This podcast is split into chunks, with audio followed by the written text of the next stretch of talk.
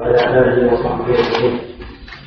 قال النبي رحمه الله تعالى عن عائشة رضي الله عنها أن النبي صلى الله عليه وسلم خطب بعض أزواجه ثم خرج إلى الصلاة ولم يتوضأ. أخرجه أحمد وأحمد قال وعن أبي هريرة رضي الله عنه قال قال رسول الله صلى الله عليه وسلم إذا وجد أحدكم من شيئا فأشكل عليه أخرج إلى شيء من فلا يخرج حتى يخرج من المسجد حتى يسمع صوتا أو يجد ريحا. أخرجه مسلم. وعن أبي هريرة رضي الله عنه أن رجلا سأل النبي صلى الله عليه وسلم قال ما مسست ذكري أو قال إذا مس الرجل ذكره في الصلاة عليه الوضوء قال لا إنما هو بالعقلين. أخرجه خمسة وخمسون من الدال وقال ابن المديني هو صحيح الحديث الأخرى. وعن الصحابة رضي الله عنها قال رسول الله صلى الله عليه وسلم إذا مس أحدكم ذكره فليتوضأ. أخرجه الخمسة وصححه الترمذي وابن حبان وقال البخاري هو أصح شيء في هذا الباب.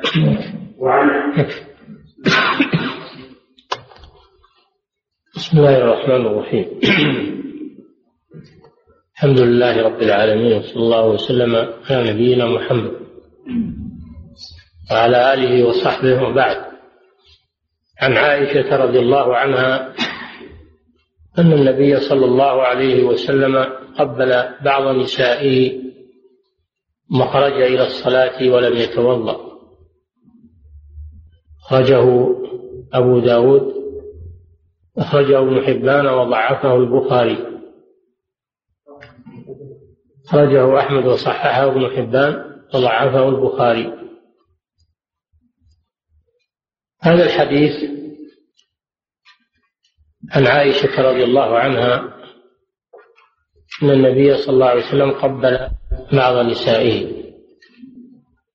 ورد في الرواية الأخرى أن هذه المرأة التي قبلها رسول الله صلى الله عليه وسلم هي عائشة الراوية للحديث.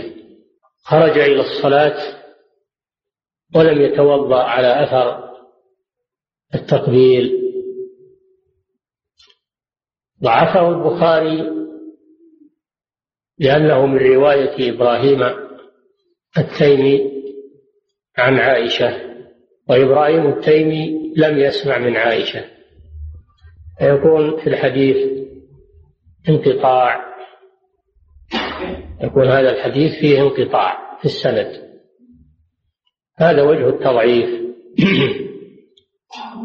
والحديث يدل على أن لمس المرأة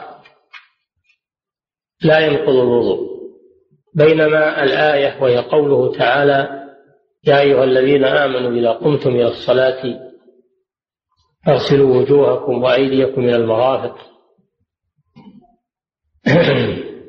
إلى قوله تعالى أو لامستم النساء وإن كنتم مرضى أو على سفر أو جاء أحد منكم من الغائط أو لامستم النساء فلم تجدوا ماء فتيمموا صعيدا طيبا.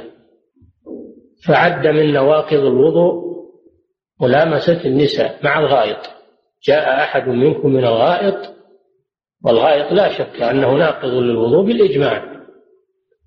قد ذكر الله معه لامسة النساء وأوجب التيمم من ذلك عند عدم الماء، فدل على أن لمس المرأة، دلت الآية على أن لمس المرأة ينقض الوضوء. وأصل الملامسة اللمس باليد، أصل الملامسة اللمس باليد، هذا هو الأصل.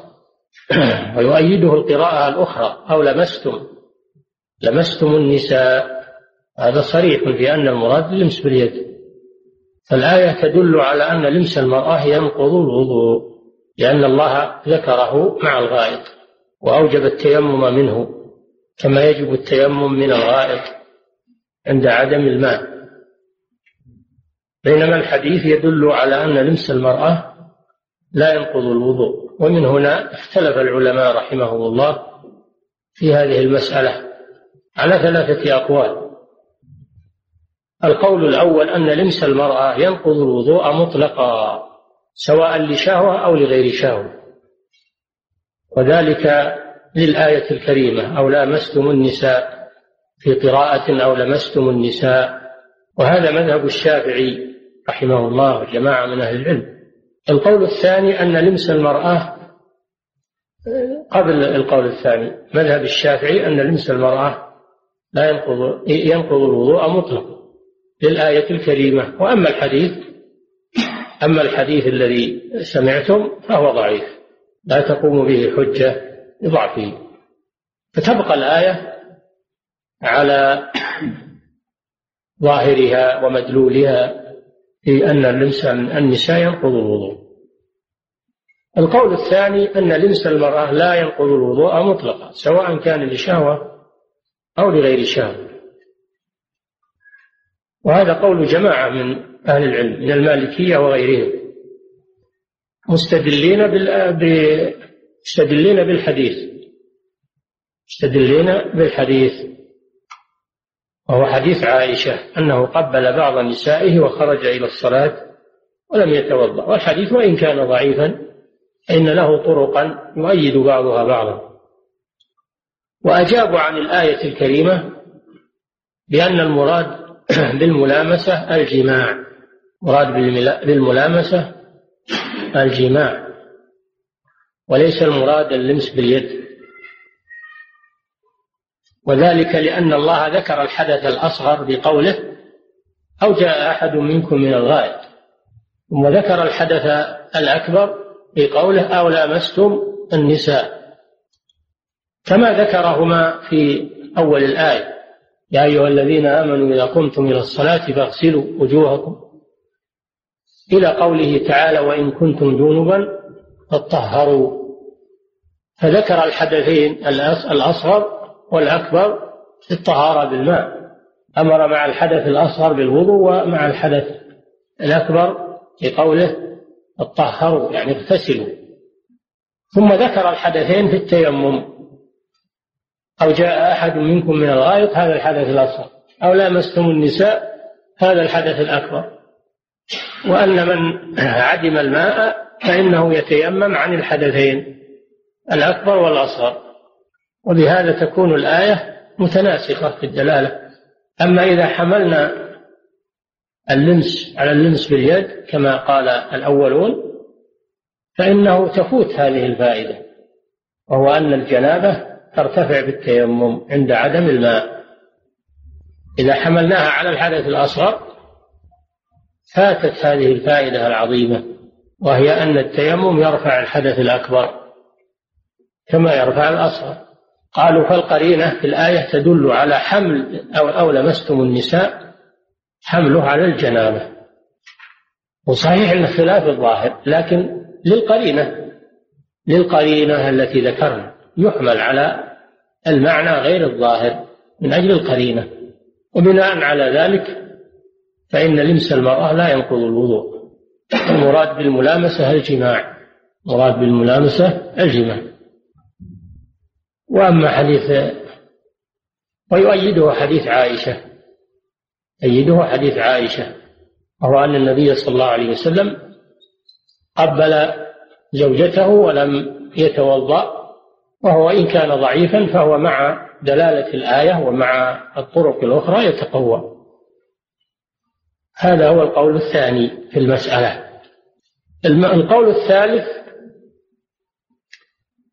أن لمس المرأة إن كان لشهوة نقض الوضوء لأنه مظنة خروج الخارج، وإن كان بغير شهوة فإنه لا ينقض الوضوء بدليل فعل النبي صلى الله عليه وسلم، والنبي صلى الله عليه وسلم لم يقبل عن شهوة في هذه الحالة، وإنما هذا التقبيل من باب العشرة والمحبة فقط لا من باب الشهوة، لأنه متجه إلى الصلاة عليه الصلاة والسلام، فالوقت ما هو وقت استمتاع، وإنما هذا من باب حسن العشرة مع أزواجه صلى الله عليه وسلم، وهذا من كمال خلقه صلى الله عليه وسلم. فالحديث ليس فيه أنه قبل لشهوة. والآية فيها أن اللمس ينقض الوضوء فيحمل على ما إذا كان لشهوة، لأنه مظنة خروج المذي أو ما أشبهه، لأن الإنسان إذا لمس المرأة لشهوة أو قبلها لشهوة فإنه مظنة يخرج منه سائل ومذي فينتقض الوضوء. والمظنة تنزل منزلة الحقيقة، مثل النوم. النوم صحت الأحاديث أنه ينقض الوضوء من أجل أنه مظنة خروج الريح من الإنسان.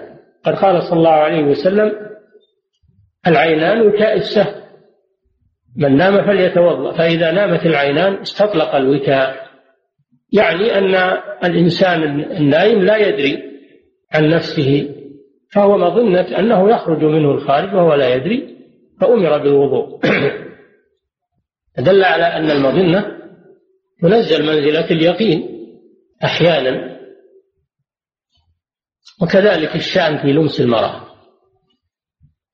لأنه إذا كان لشهوة فهو مظنة خروج الخارج، فلذلك أمر بالوضوء. وهذا قول أحمد، هذا القول الثالث هو مذهب أحمد، هو التفصيل، وبه تجتمع الأدلة، يجتمع العمل بالأدلة، الأدلة التي تنفي والأدلة التي تثبت، لأن تحمل الأدلة النافية على عدم الشهوة، والأدلة المثبتة على وجود الشهوة مع اللمس، وهذا أعدل الأقوال، وبه تجتمع الأدلة ويعمل بها كلها، وهو الراجح إن شاء الله. هذا حاصل البحث في هذه المسألة. في الحديث أيضا ما أشرنا إليه من أنه يشرع للزوج حسن العشرة مع زوجته اقتداء بالنبي صلى الله عليه وسلم، فإنه فعل هذا من باب حسن العشرة وتطيب خاطر الزوجة. لا يكون الإنسان جافيا مع زوجته ومعرضا عنها، فإن هذا من سوء العشرة. قالوا عن أبي هريرة رضي الله عنه أن النبي صلى الله عليه وسلم قال: إذا وجد أحدكم في بطنه شيئا فأشكل عليه خرج منه شيء أم لا، فلا يخرجن من المسجد حتى يسمع صوتا أو يجد ريحا وجه مسلم. إذا وجد أحدكم في بطنه شيئا، يعني من تردد الريح وقرقرة الأمعاء، واشتبه عليه مع هذا هل خرج منه شيء أم لا،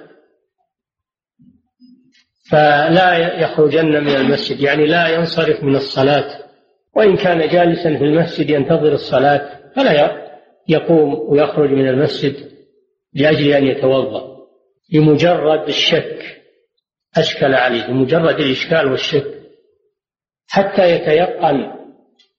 يتيقن حصول الناقض، بحصول العلامة الدالة على خروج الشيء منه بسماع صوته أو وجود ريحه. فدل هذا الحديث على مسائل. المسألة الأولى دل على قاعدة عظيمة من قواعد الفقه، وهي أن اليقين لا يزول بالشك، فمن تيقن الطهارة وشك في الحدث فإن الأصل بقاء الطهارة ولا يلتفت إلى الشك، ومن تيقن الحدث وشك في الطهارة فإن الأصل بقاء الحدث. إنسان متيقن أنه ناقض الوضوء ولكن شك هل توضأ بعد ذلك أو لا، فإنه يبني على اليقين وهو أنه لم يتوضأ، لأن الأصل أنه لم يتوضأ، هذه قاعدة عظيمة تريح المسلم من الوساوس ومن الشكوك ومن ما يحصل للموسوسين من تسلط الشيطان عليهم. إذا استعملها المسلم استراح بها. اليقين لا يزول بالشك. المسألة الثانية فيه أنه إذا شك في حصول ناقض من النواقض سواء كان ريحا أو غير الريح، إذا شك في خروج الناقض من نواقض الوضوء بعد تيقنه الوضوء فإنه يبني على اليقين وهو وجود الطهارة ولا يلتفت إلى الشك. المسألة الثالثة وهي التي ساق المصنف الحديث من أجلها في نواقض الوضوء أن خروج الريح دل على أن خروج الريح ناقض من نواقض الوضوء لقوله صلى الله عليه وسلم حتى يسمع صوتا أو يجد ريحا، يعني إذا خرج منه شيء من الريح فإنه ينصرف ويتوضأ، فدل على أن خروج الريح ناقض من نواقض الوضوء إذا تيقنه وعلمه. هذا هو الذي ساق المصنف حديثا من أجله. المسألة الرابعة الحديث دليل على أن من دخل في الصلاة إنه يكملها سواء كانت فريضة أو نافلة ولا يقطعها إلا لسبب يقتضي ذلك، إما انتقاض وضوئه وإما لأجل إنقاذ معصوم من هلكة، مثلا رأى أعمى أقبل على بئر أو على حفرة وخشي عليه أن يسقط فيها ويهلك، أو على نار أمامه، إذا رأى أن الإنسان يقع في الخطر فإنه يقطع الصلاة وينقذه من الخطر، أو مثلا جنود الإطفاء إذا شب حريق وهم في الصلاة إنهم يقطعون الصلاة لأن هذا من إنقاذ من الهلكة. أما ما عدا ذلك فإنها لا تقطع الصلاة. كذلك على الخلاف إذا أقيمت الصلاة وهو في نافلة كما سبق، هذا من أسباب قطع الصلاة على القول بقطعها. إلى غير ذلك أن من دخل في الصلاة نفلا أو فريضة لا يقطعها إلا لسبب شرعي، أما إذا كان لغير سبب فلا يجوز، حرام عليه أن يقطع العباد. قال تعالى ولا تبطلوا أعمالكم، قال تعالى وأتموا الحج والعمرة لله. الإنسان إذا دخل في الحج أو في العمرة وجب عليه المضي والإكمال، لا يجوز له القطع. هذا ما يدل عليه حديث أبي هريرة رضي الله عنه. ثم قال المصنف رحمه الله عن طلق بن علي رضي الله عنه قال قال رجل يا رسول الله الرجل يمس ذكره أو مسست ذكري فعليه الوضوء؟ قال مسست ذكري أو الرجل يمس ذكره عليه الوضوء؟ قال لا، إنما هو بضعة منك. المس كما سبق هو اللمس باليد، والذكر معروف، والبضعة القطعة من الشيء. فالذكر قطعة من جسم الإنسان كيده ورجله، هذا معنى قوله بضعة منك، يعني عضو من أعضائك وقطعة من جسمك كاليد والرجل. فكما أن الإنسان إذا مس رجله أو يده لا ينتقض وضوءه، فكذلك إذا مس ذكره لأنه بضعة. فهذا من باب القياس والتوضيح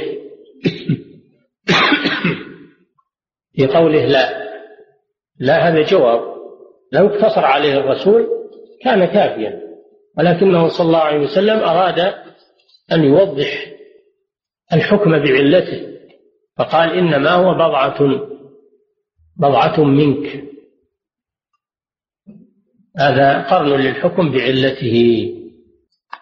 هذا حديث طلق بن علي. طلق بن علي هذا من أهل اليمامة، وقد قدم على النبي صلى الله عليه وسلم في أول الهجرة قبل أن يبني الرسول صلى الله عليه وسلم مسجده، وروى هذا الحديث عن الرسول صلى الله عليه وسلم،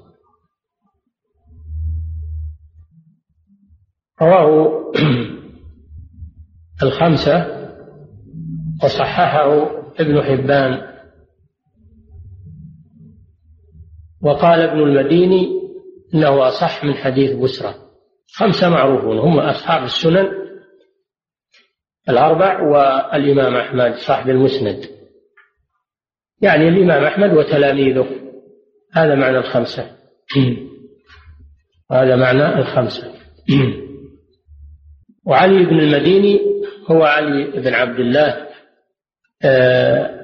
ابن المديني، المديني جده، المديني جده علي بن عبد الله، علي بن عبد الله ابن المديني، فينسب إلى جده، يقال ابن المديني، يكنى بذلك نسبة إلى جده، وهو إمام حافظ متقن أثنى عليه أهل العلم في الرواية، وأنه عالم وقته وحافظ وقته، وله التصانيف المشهورة في علم الحديث رحمه الله.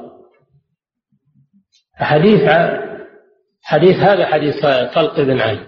حديث بسرة بنت صفوان رضي الله تعالى عنها، وهي صحابية قرشية، قالت قال رسول الله صلى الله عليه وسلم: من مس ذكره فليتوضأ. أخرجه الخمسة أيضا وصححه الترمذي وابن حبان. قال البخاري: هو أصح شيء في هذا الباب، هو أصح شيء في هذا الباب. الحديثان يتعارضان في الظاهر، تعارضان في الظاهر، لأن حديث طلق بن علي رضي الله عنه يدل على أن مس الذكر لا ينقض الوضوء، وحديث بسرة يدل على أنه ينقض الوضوء، وبناء على ذلك اختلف العلماء في هذه المسألة على قولين. القول الأول أن مس الذكر لا ينقض الوضوء عملا بحديث طلق بن علي، وقول الرسول صلى الله عليه وسلم: إنما هو بضعة منك، فكما لا ينقض لو مس يده أو رجله أو وجهه، وكذلك لا ينقض إذا مس ذكره. وقالوا إنه أصح من حديث بسرة فيعمل به، والأصل يؤيده، لأن الأصل عدم النقض، الأصل يؤيده، الأصل عدم النقض، فيوقع على الأصل ويقدم حديث طلق على حديث بسرة. هذا قول. القول الثاني أن مس الذكر ينقض الوضوء عملا بحديث بسرة، وأجابوا عن حديث طلق، وإن كان صحيحا أجابوا عنه بأنه محمول على ما كان في أول الإسلام، ثم نسخه حديث بسرة لأن طلق بن علي قدم المدينة في أول الهجرة قبل بناء مسجد الرسول صلى الله عليه وسلم، حديث بسرة متأخر عنه، وإذا تعارض الحديثان ولم يمكن الجمع فإن المتأخر ينسخ المتقدم. إذا تعارض الحديثان ولم يمكن الجمع ولم يمكن الترجيح فإنه يحمل المتأخر على أنه ناسخ للمتقدم، فيكون حديث بسرة ناسخا لحديث طلق بن علي رضي الله عنه على أنه منسوخ. ومنهم من جمع فقال حديث طلق مبني على من مس ذكره مع الحائل من وراء حائل، وحديث بسرة محمول على من مس ذكره مباشرة من دون حائل، بدليل الرواية الأخرى: من أفضى بيده إلى ذكره فليتوضأ. أفضى يعني مسه بدون حائل. ولكن الجواب الأول أحسن، الجواب الأول أحسن، وهو حمل حديث طلق بن علي على ما كان عليه الحكم في أول الأمر، ثم نسخه حديث بسرة لأنه متأخر عنه. وهذا هو الراجح، الراجح العمل بحديث بسرة أن مس الذكر ينقض الوضوء. وما الحكمة في كونه ينقض الوضوء؟ لأنه مظنة خروج الخارج، لأنه مظنة خروج الخارج. فالإنسان إذا مس ذكره وحركه فإنه مظنة أن يخرج منه شيء من المذي، فلذلك نزل منزلة الحقيقة، كما في النوم وكما في لمس المرأة، المظنة تنزل منزلة الحقيقة في كثير من الأمور. هذا هو حاصل البحث في هذين الحديثين وما جمع به أهل العلم، لا سيما وحديث يعني مع كون حديث بسرة متأخرا هو أقوى من حديث طلق، بدليل أن البخاري أثنى عليه وقال إنه أصح شيء في هذا الباب، أصح شيء في هذا الباب. إذن فأصبح أقوى من حديث بسرة، لأن البخاري إمام المحدثين وهو ناقد وعارف بالأحاديث، ومع هذا قال حديث بسرة أصح شيء في هذا الباب، يعني أصح من حديث طلق، يترجح عليه بالصحة. قالوا لأن حديث طلق ليس من رواته أحد من رجال الصحيح، خلاف حديث بسرة فإن من رجاله من هو من رجال الصحيح، هو أقوى فيعمل به ويرجح على حديث طلق.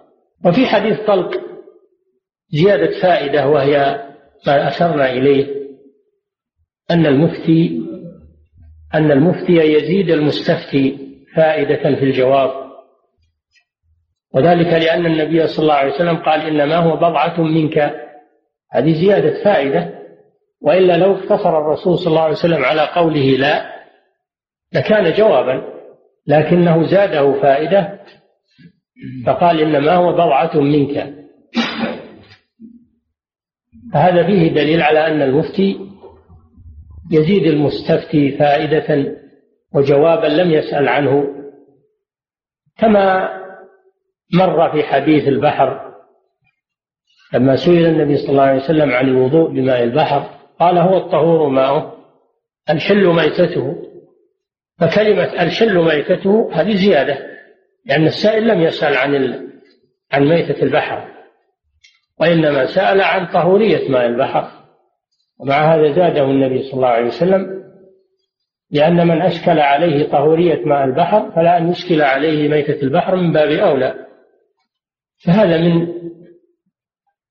زيادة الفائدة إذا علم المفتي أن المستفتي بحاجة إليها، إذا علم المفتي أو توقع من حال المستفتي أنه بحاجة إلى زيادة الفائدة فإنه يزيده. وهذا من محاسن الفتوى، لأن المفتي يقولون مثل الطبيب يعطي المريض على قدر ما يحتاج من الدواء، فإذا لمس من المستفتي أنه بحاجة إلى زيادة إيضاح فإنه يزيده، وإن رأى أنه ليس بحاجة يكتفي بالجواب فقط، أو خاف أن الزيادة تؤثر عليه أو تشوش عليه فإنه يقتصر على الجواب فقط. الله تعالى أعلم، وصلى الله وسلم على نبينا محمد وعلى آله وصحبه.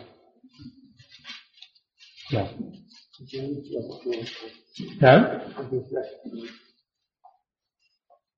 هو واضح القياس منه، تعليله تعليله يعني إنما هو بضعة منك هذا تعليل، أما أنه يدل على صحة القياس فمن وجه بعيد يعني. نعم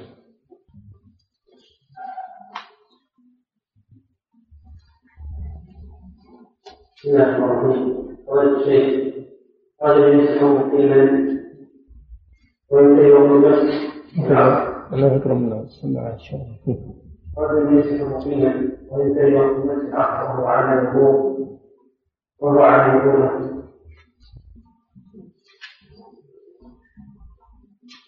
كيف؟ قال يمسح اليمين وينتهي من المسح وهو على الوضوء ورفع على ذلك الوضوء ثلاثة أوقات حتى يظهر الرجال لابس الشهوات وفينا لذلك الله أيضا. نعم، هذا يسأل عن الذي يمسح على الخفين إذا تمت المدة وهو باق على طهارته،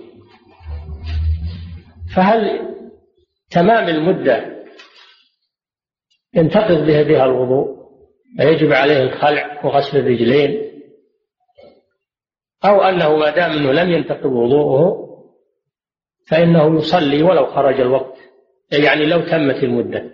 الجواب أنه بانتهاء المدة ينتهي مفعول الوضوء، يجب عليه خلع الملبوس وغسل الرجلين، لأن النبي صلى الله عليه وسلم حدد المدة يوم ليلة للمقيم وثلاثة أيام بلياليها، فإذا قلنا يصلي بعد المدة زدنا شيئا يخالف تحديد الرسول صلى الله عليه وسلم. هذا هو الصحيح والذي عليه الأكثر، وإن كان ذهب بعض العلماء كشيخ الإسلام ابن تيمية بعض المحققين إلى أن له أن يصلي بالوضوء ولو انتهت المدة، ما دام أنه لم ينتقض له أن يصلي به، ولكن في الواقع هذا مرجوح، هذا قول مرجوح وفيه نظر، لأن التحديد من الرسول صلى الله عليه وسلم يدل على انتهاء مفعول الوضوء انتهاء المدة. وقالوا لو خشي فوات الجمعة أيضا وقد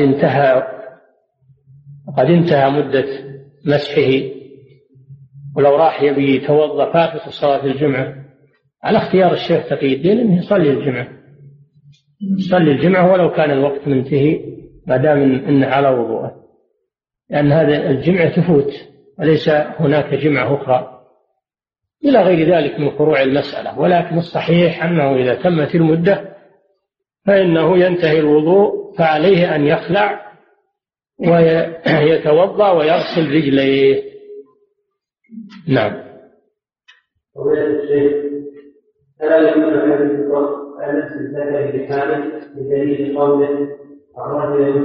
يمس ذكره في الصلاة فيكون مريدا لما لا تأتيه بعض العلماء. يمس ذكره في الصلاة ما يمنع أنه يدخل يده ويفضي إلى ذكره وهو في الصلاة، لو لمست مثلا وجهك مباشرة بدون حائل، ولا لمست يدك بدون حائل أو رجلك وأنت في الصلاة، هل هذا ممنوع أو ممنوع؟ فإذا كان ما هو ممنوع أن يمس ذكره، كل واحد في الصلاة أو في غيرها يدخل يده ويمس ذكره، أو يصير في حكة ولا شيء أو شيء يؤذيه يدخل يده ويمس الذكر، لا ما في فارق بين الصلاة وغيرها. نعم. ومن الشيء إذا كان في مجلس شخصان وسمع صوتا أي صوت الحدث وكل منهم يقول أنه يأخذ منه هذا الصوت فمن يختار الحكم على يقولون يتوضون جميعا.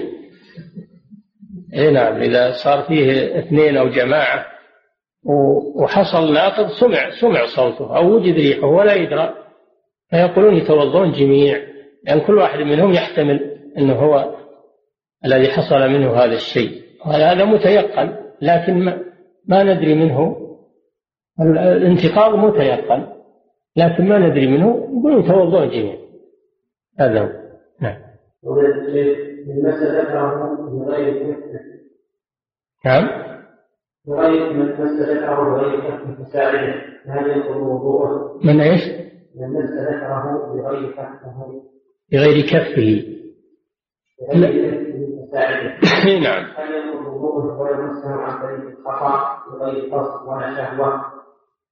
لا، المس خاص بالكف، المس خاص بالكف، اما لو مس ذكره بذراعه او برجله او ما اشبه ذلك لا ينتقض وضوءه بذلك، بدليل أن ذكره يلمس فخذه بدليل أن ذكره يلمس فخذه ويلمس القريب من جسده ولا ينتقض وضوءه. فإذا مسه برجله أو مسه بذراعه أو بغير كفه فإن وضوءه لا ينتقض. نعم، الكلام على الكف فقط. نعم نعم يكفي الأصل، إذا مس أصل الذكر ينتقض وضوءه. كذلك المرأة إذا مست قبلاء ينتقض وضوءها. نعم، حتى لو مس ذكر غيره، إنسان متوضئ ولمس ذكر غيره كالأم مثلا، الأم مست ذكر طفلها وهي متوضئة ينتقض وضوءها. أو الطبيب مثلا يعالج شخص مريض والطبيب متوضئ ومس ذكر المريض ينتقض وضوء الطبيب، فسواء مس ذكره أو ذكر غيره ينتقض وضوء الماس، لا الممسوس، الماس هو اللي ينتقض وضوءه. نعم.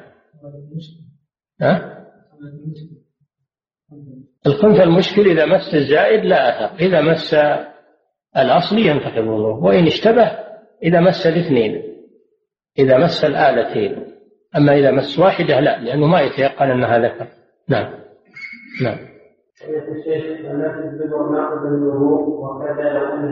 نعم عند الجمهور، نعم عند الجمهور مس حلقة الدبر ينقض الوضوء قياسا على الذكر بجامع أن كل منهما فارج.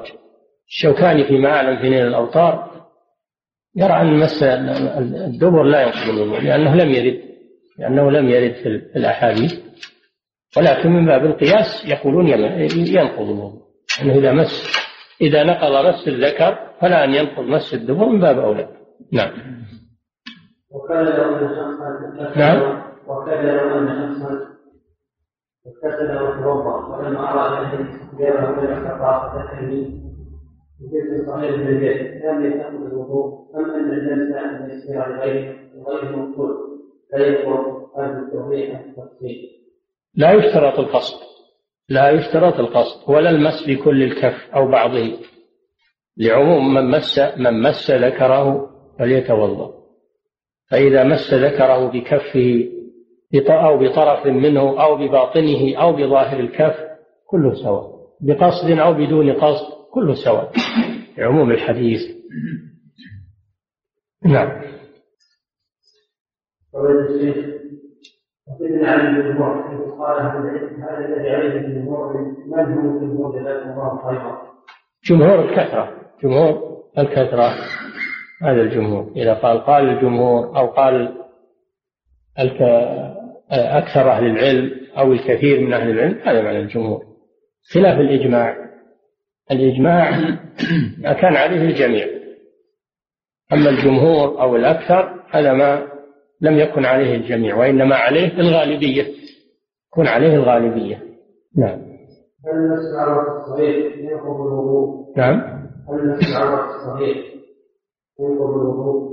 نعم، مس سواء كان من كبير أو من صغير ينقض الوضوء، ينقض الوضوء سواء من كبير أو من صغير. الأم مثلا إذا مست ذكر طفلها مباشرة من غير حائل انتقض وضوءها بذلك وإن كان طفلا صغيرا. نعم. وقال الشيخ قال أول الجمع بين الأدلة قبل القول بالمس لأن المس ذكر شهوة ناقض والغير شهوة غير ناقض. الحديث ليس فيه تفصيل، أنه قال من مس ذكره فليتوضأ ولم يقيده بالشهوة، لكن عللوا ذلك بأنه مظنة، والمظنة تنزل منزلة الحقيقة سواء كان بشهوة أو بغير شهوة. نعم.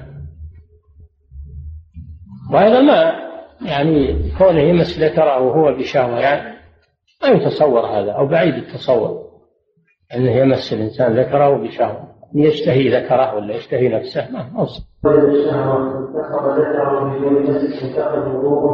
نعم.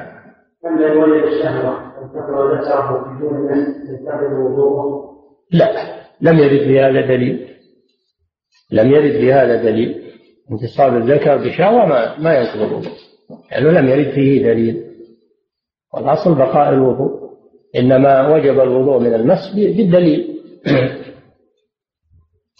لكن لو قدر أن انتصب ذكره وخرج منه شيء، أحس بخروج شيء منه، انتقض الوضوء إذا تيقن، ما هو بالمظنة، إذا تيقن الخارج. نعم.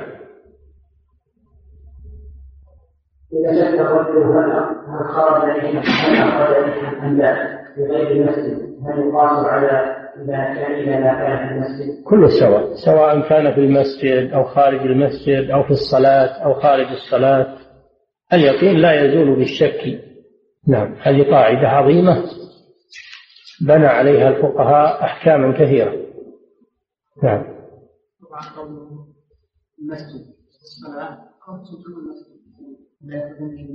يشمل إذا كان في الصلاة أو كان جالسا ينتظر الصلاة، يشمل.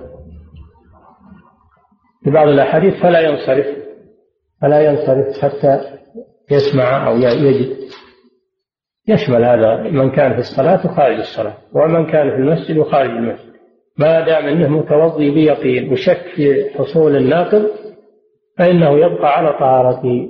نعم. ولماذا لا يقبل القول بأن مجرد النفس لا يكون، لأنه لا دليل صحيح على تفسير الشهوة أو غير الشهوة؟ هذا ايش يقول السائل؟ نعم. لماذا لا يقبل القول بأن مجرد النفس لا يكون؟ لأنك إذا أخذت بهذا عطلت الدليل الثاني، وهو قوله تعالى: أو لامستم النساء. إذا أخذت بالحديث مع ضعفه عطلت العمل بالآية أو لامستم النساء، فجمعا بين الأدلة يجمع بينهما بهذا. نعم. ولا الأقرب يعني قول من يقول بنقض الوضوء مطلقا بشهوة بدون شهوة أقوى من قول اللي يقول ما ينقض مطلق، لأن اللي يقول ما ينقض مطلقا هذا أخذ ببعض الدليل وأخذ بدليل ضعيف وترك الآية الكريمة. فترتيب الأقوال هكذا: أولا القول بشهوة أو بعدم شهوة، ثم القول بأن المس مطلقا ينقض الوضوء، ثم القول بأن المس مطلقا لا ينقض الوضوء. هذا هو أضعفها في الحقيقة. نعم. وإن كان اختابه بعض العلماء، لكن كل يخل من قوله وهو للدليل. نعم. هذا المذهب مذهب الإمام أحمد، أما اختيار الشيخ ما اطلعت عليه، لكن هذا مذهب الإمام أحمد حتى في المختصرات. نعم. وبعد الشيخ قال ما قرأه الله من الراجع لمسألة نفسه هو القول الثالث، وهو اختيار الإمام أحمد رحمه الله. هذا اختيار مذهب الإمام أحمد.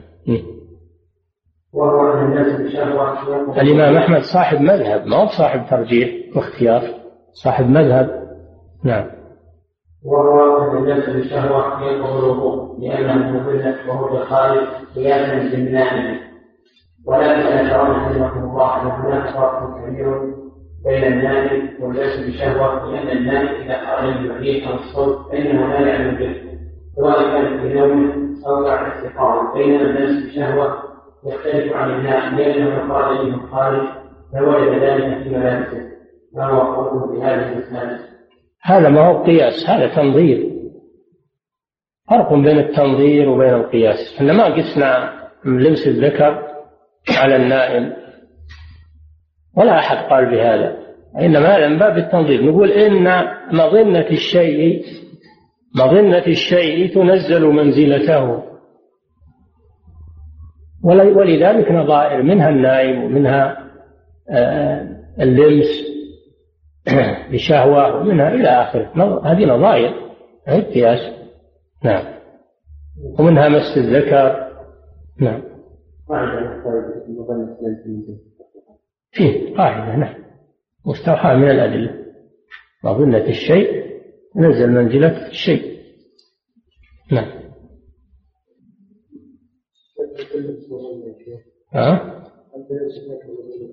هذا الشك سبب للخروج.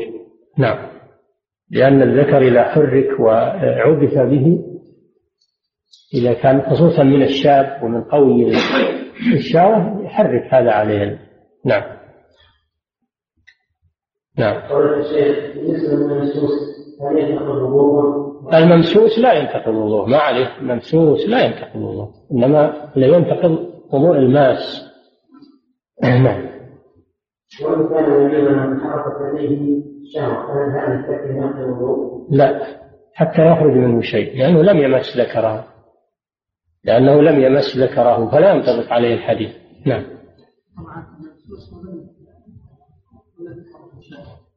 لكن لا مس ذكره، نظنه مع المس وما مس ذكره. نعم. لا تنزل منزلة الحقيقة إلى عمل شيء هو ما عمل شيء، ما نامه ولا مسه ولا لمس ذكره، هو ما عمل سبب حتى نفله، ما عمل سبب من الأسباب. نعم. المظنة تنزل منزلة الحقيقة مع فعل سبب، أوجد هذه المظنة. نعم. السبب من غيره، ولذلك ألزمنا غيره بالوضوء. نعم. هل إذا ورد من حديث عن النبي صلى الله عليه وسلم عدة روايات، هل يقول النبي صلى الله عليه وسلم قالها كلها أو أن واحدة هي صحيحة وباقية ليست صحيحة؟ هذا حسب دراسة الأسانيد، فإذا درست الأسانيد تبين أنها متساوية فلا بد من عمل الترجيح أو النسخ على ما ذكره العلماء. أما إذا تبين أن الأسانيد ليست متساوية فيقدم القوي على ما دونه. هذه قاعدة في الاستدلال، تعارض الأدلة والترجيح والنسخ والتخصيص والتقييد، يحتاج إلى مجهودات علمية لا يقوم بها إلا الراسخون في العلم. أما الإنسان المبتدئ والإنسان الذي ما عنده شيء من الأصول ولا القواعد لا يصلح أنه يرجحه ويفتي ما تعلم. نعم.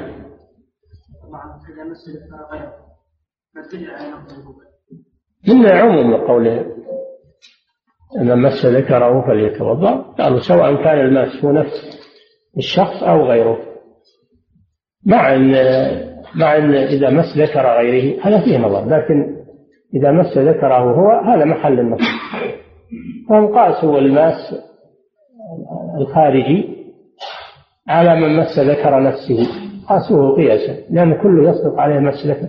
حتى قالوا لو كان الذكر من صغير جدا بالمهد أو ما أشبه ذلك للعموم. نعم. نعم. نعم.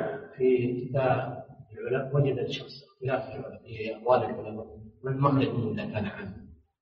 المخرج منه يسأل العامي، يسأل أهل العلم ويأخذ بالجواب الفتوى. نعم. سألوا على الذكر إن كنتم لا تعلمون. نعم. أنت إذا صرت ما تستطيع تسوق السيارة أنت تركب مع سواق، أو تسوق السيارة وتقول لا أنا حر وأنا منتهلك نفسك وتهلك الناس، ما يصلح هذا. إذا كان هذا في الأمور الحسية الدنيوية فكيف في أمور الدين وأمور العقيدة وأمور الشريعة؟ هذه أخطر، لأنك قد تفتي شخصا بفتوى قاطعة يعمل بها طول حياته وهي خطأ، فتكون أنت السبب في إضلاله. نعم. أو ينقلها للناس بعد، ينشرها ويضل بناس كثيرين سبب. مسألة خطيرة، ولذلك كانوا يتحرزون من الفتوى ويتدافعونها، حتى وهم أهل لها يتدافعونها، كل واحد يروح على الثاني يسلم من خطرها. نعم. قياس الناس غير الناس نفس قياس مع الفعل. نعم. إذا قسنا من الناس ذكر غيره على من الناس ذكر نفسه. إيه أنت بتقول ما عليه شيء هو، بتقول اللي ذكر غيره ما عليه شيء هو، هذا قول لبعض العلماء. نعم. هذا قول لبعض العلماء، هاي إذا اخترته ترجح لديك أفضل. نعم. نعم. إيه. لا بد منهم مشقة، والله والحمد لله. شو المشقة في الوضوء؟ وضوء طيب عبادة هذه مشقة. نعم.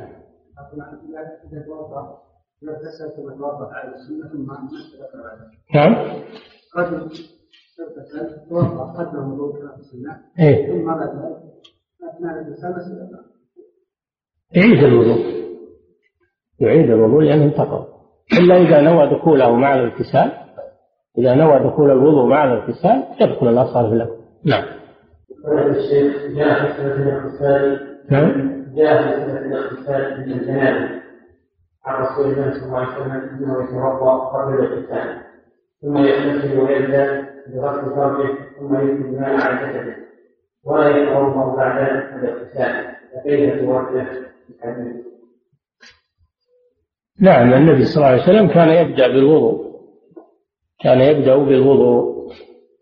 أولا يستنجي عليه الصلاة والسلام، يغسل فرجه ويستنجي ثم يتوضأ ثم يفيض الماء على جسمه صلى الله عليه وسلم. هذا أفضل، وليس بواجب. أما لو عكس اغتسل أولا ثم توضأ بعد الاغتسال هذا جائز أيضا، ولو اقتصر على الاغتسال ناويا الحدثين هذا جائز أيضا. نعم.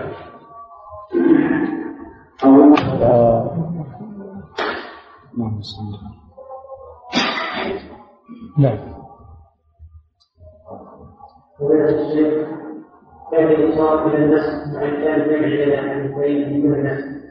يعني قال إنما الشهوة يطلق بدونها لا يطلق ومع حاله بدون حال، وقد قرر العلماء أن النسخ لا يصار به مع إنسان الجمع، والقاعدة من أعمال الإمام أولى من إجماله، ففي الجمع أمر بكلتا يديه جزاكم الله خيرا.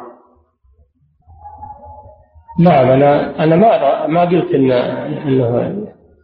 إنه أجابوا عن حديث طلق لأنه منسوخ بحديث بسرة. هذا جواب من الأجوبة قالوا، لكن الجمع بينهما أحسن من النص، ما في شك، بل يجب الجمع بينهما. وقد أمكن بأن يحمل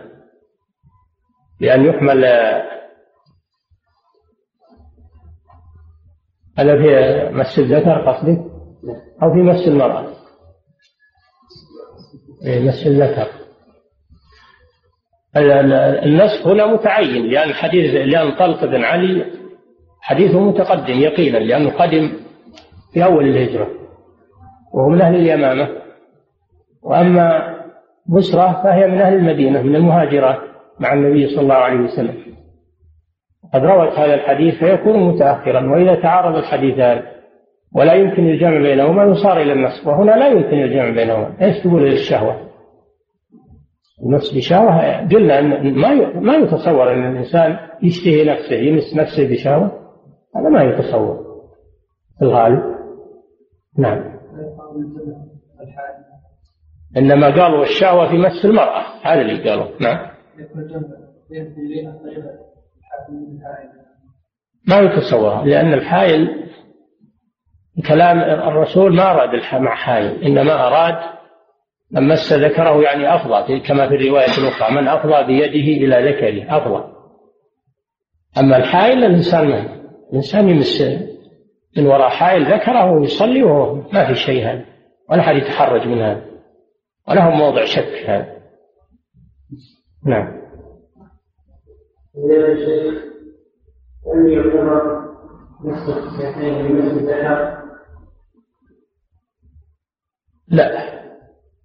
لا يعتبر من مس الذكر، الذكر معروف عضو مستقل. نعم.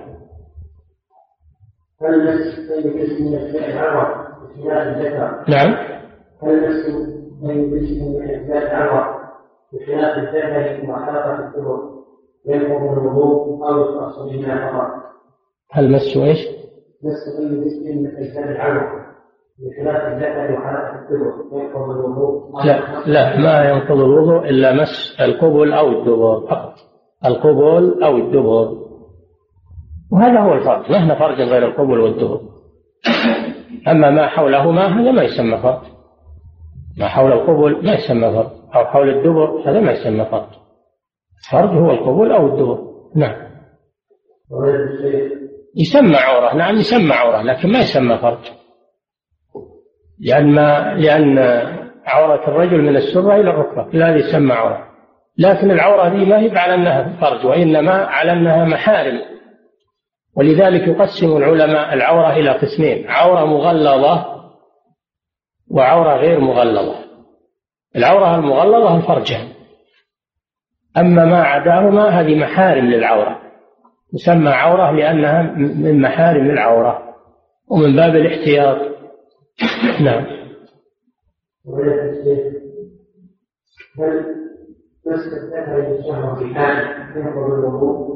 هل بحال لا ينقض الوضوء، ولكن إن خرج منه شيء انتقض الوضوء، وإن لم يخرج فلا ينتقض، لأنه لم يمس ذكره، لأنه من وراء الحائل لم يمس ذكره، وإنما مس الحائل. نعم.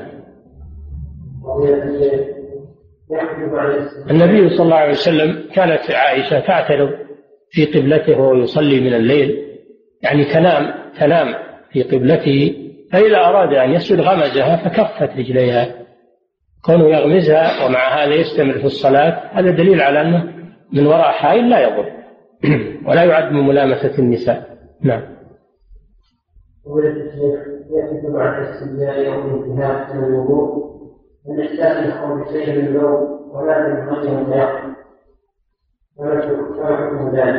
بعد الانتهاء من الوضوء ما يلتفت الإنسان للشك، بعد الانتهاء ما يلتفت للشك. إذا أدى الإنسان العبادة ثم حصل شك بعد انتهائه فإنه لا يؤثر على العبادة. مثلا لو طاف بالبيت وانتهى، وبعد ما انتهى شك هل هو كمل 7 ولا ما كمل، يقول هالشك ما يؤثر، العبادة صحيحة. صلى وبعد ما سلم شك هل صلى 3 ولا 4، الشك بعد العبادة لا أثر له، صلاة صحيحة. لأن هذا يسد باب الوسواس، يسد باب الوسواس، يريح المسلم من الوساوس. أما إذا شك في أثناء العبادة فإنه يبني على اليقين. إذا شك هل طاف 4 أو 5 يجعلها 4، إذا شك هل صلى 2 أو 3 يجعلها 2، هذا شك في أثناء العبادة. نعم. إذا شك إذا توضأ وخلص من الوضوء ثم شك هل مسح رأسه أو لا، نقول الوضوء صحيح، الشك اللي بعد العبادة ما التفت إليه. لكن لو شك في أثناء الوضوء هل مسح رأسه، يبني على اليقين، يمسح على رأسه ويعيد ما بعده من الوضوء. نعم. يختلف الشك في أثناء العبادة عن الشك بعد الفراغ من العبادة. نعم.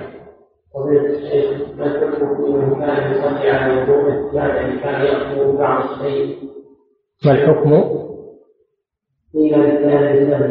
كان يصلي على وضوء بعد أن يقوم بعض الشيء من النوم السيارة، ما يضر النوم اليسير من الجالس، ما يضر سواء في السيارة أو في الأرض، أو النوم اليسير لا يضر، كما مر أن أصحاب النبي صلى الله عليه وسلم كانوا ينتظرون صلاة العشاء حتى تخفق رؤوسهم، يعني من النعاس، ويقومون ويصلون ولا يتوضؤون.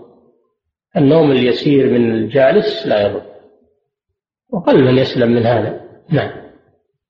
هل الصلاة من وجود شيء في البطن بفرد الريح أو غير ذلك فهو لا يستطيع أن يكون الصلاة هذا شيء آخر. إذا كان الإنسان حاقنا للبول أو حابسا للريح أو يدافعه الغائط فهذا منهي عن الصلاة في هذه الحالة. نهى النبي صلى الله عليه وسلم عن الصلاة وهو يدافعه أحد الأخبثين، البول أو الغائط. إذا كان الإنسان بحاجة إلى نقض الوضوء، ولو لم ينقض الوضوء شق عليه ذلك في الصلاة، فإنه يكره أن يصلي وهو على هذه الحالة، ولو صلى صلاته صحيحة لكن مع الكراهة، من أجل أن يدخل في الصلاة وهو مرتاح. إذا دخل وهو مشغول بما فيه من البول أو الغائط أو الريح فإن هذا يذهب الخشوع عنه ويشغله عن صلاته. لذلك نهى النبي صلى الله عليه وسلم عن دخول في الصلاة وهو في هذه الحالة، لأن هذا تعارض مع الخشوع في الصلاة، الطمأنينة في الصلاة، سواء كان هذا الحدث من البول أو الغائط أو الريح. نعم. أو حتى إذا حضر العشاء وكانت نفسه تشتهي هذا العشاء، فإن النبي صلى الله عليه وسلم نهى عن الصلاة، قال إذا حضر العشاء فابدأوا به، من أجل أن الإنسان يدخل في الصلاة وهو خالي الذهن من الانشغال. نعم.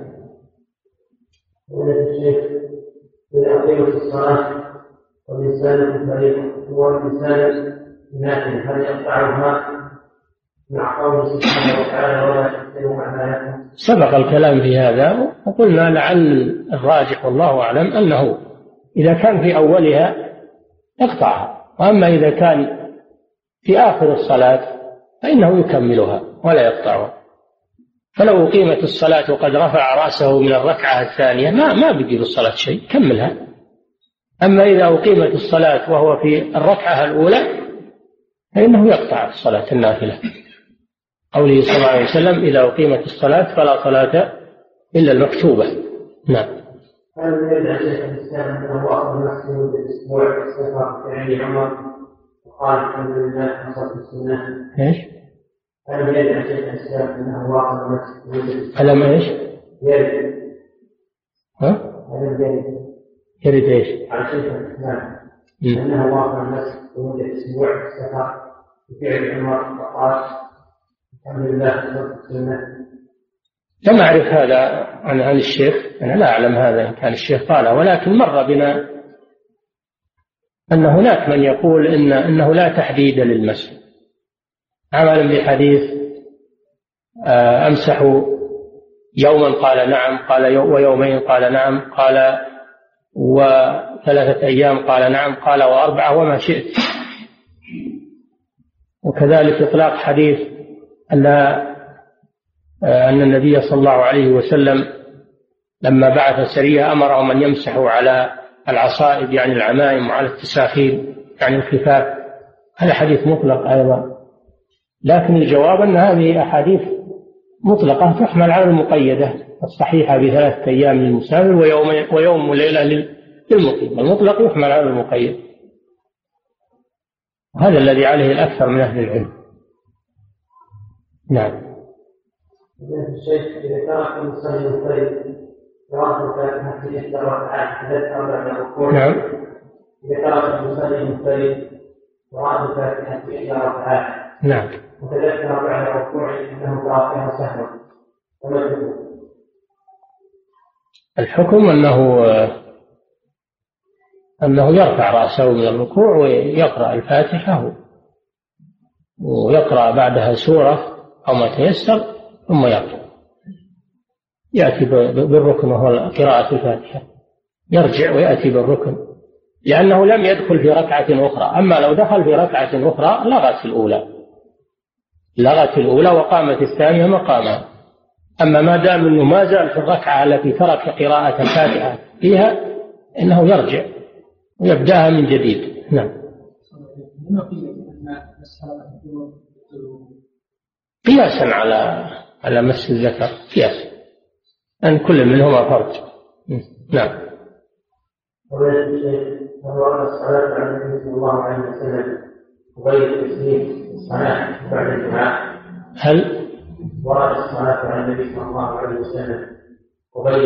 الصلاة بعد الدعاء؟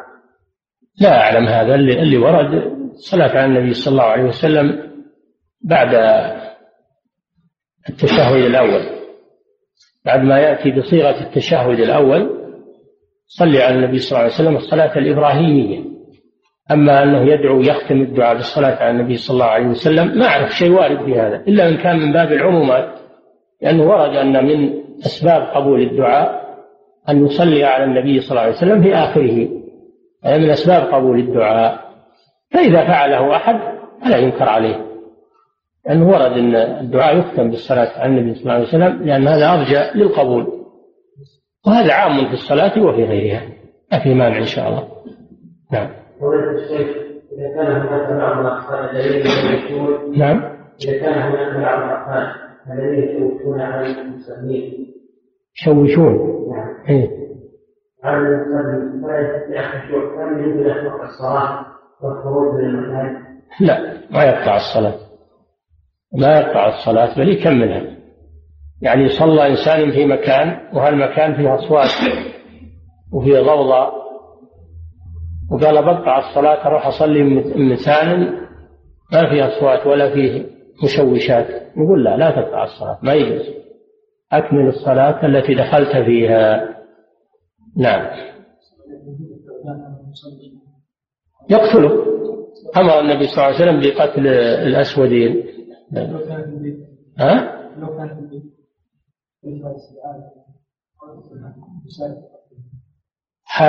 حيات البيوت هذه فيها خلاف بين العلماء، والصحيح أن ما تقتل، يعني ما تقتل ابتداء، بل تنذر، تعطى إنذار، فإن استمرت تقتل. نعم، إذا خشي منها يقطع الصلاة، إذا خشي منها هذا خطر يقطع الصلاة، أما إذا ما خشي منها سواء كان في البيت أو في غير البيت. نعم.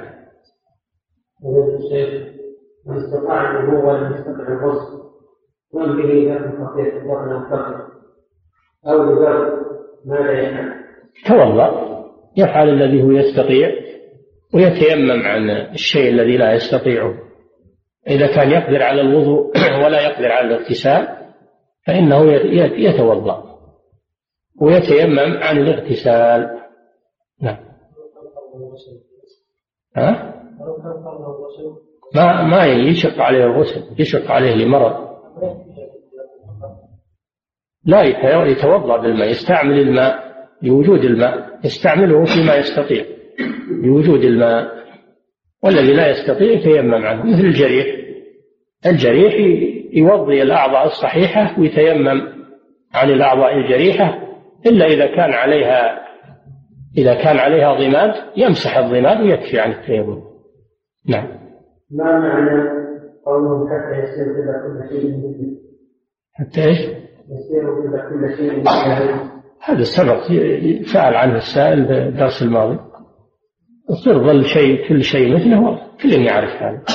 الجدار يصير ظلاله وطوله، الرجال يصير ظلاله وطوله، وهكذا تساوى الشيء مع ظله. نعم.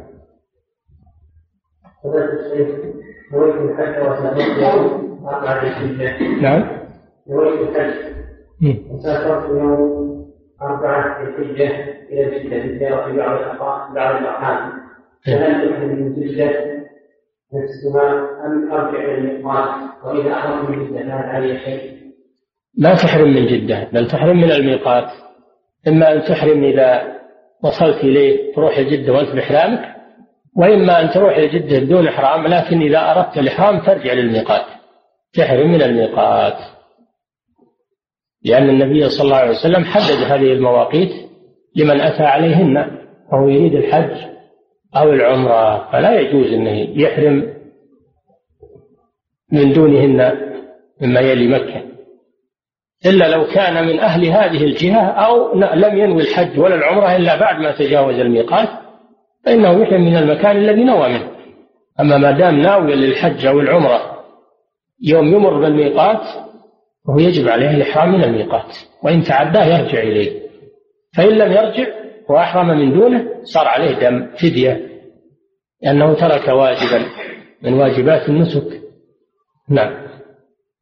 وهذا كثير ما يسأل عنه الناس، يقول حنا نروح لجدة، حنا نبي نقعد بجدة، نبي نزور أقارب، لنا شغل بجدة، حنا من تدبير جدة، ونبي ناخذ عمرة أو نبي نحج، نبي نحرم من جدة، لا، هذا غلط، هذا كله غلط، هذا مخالفة لقول الرسول صلى الله عليه وسلم: هن لهن ولمن أتى عليهن من غير أهلهن ممن يريد الحج أو العمرة، بمعنى أنهم يحرمون من هذه المواقيت، فإن تعدوها يجب عليهم الرجوع، فإن لم يرجعوا وجب عليهم دم لمخالفتهم. نعم. معك شيخ، يجوز يجلس جدة مثلا 4 أيام ويرجع للميقات؟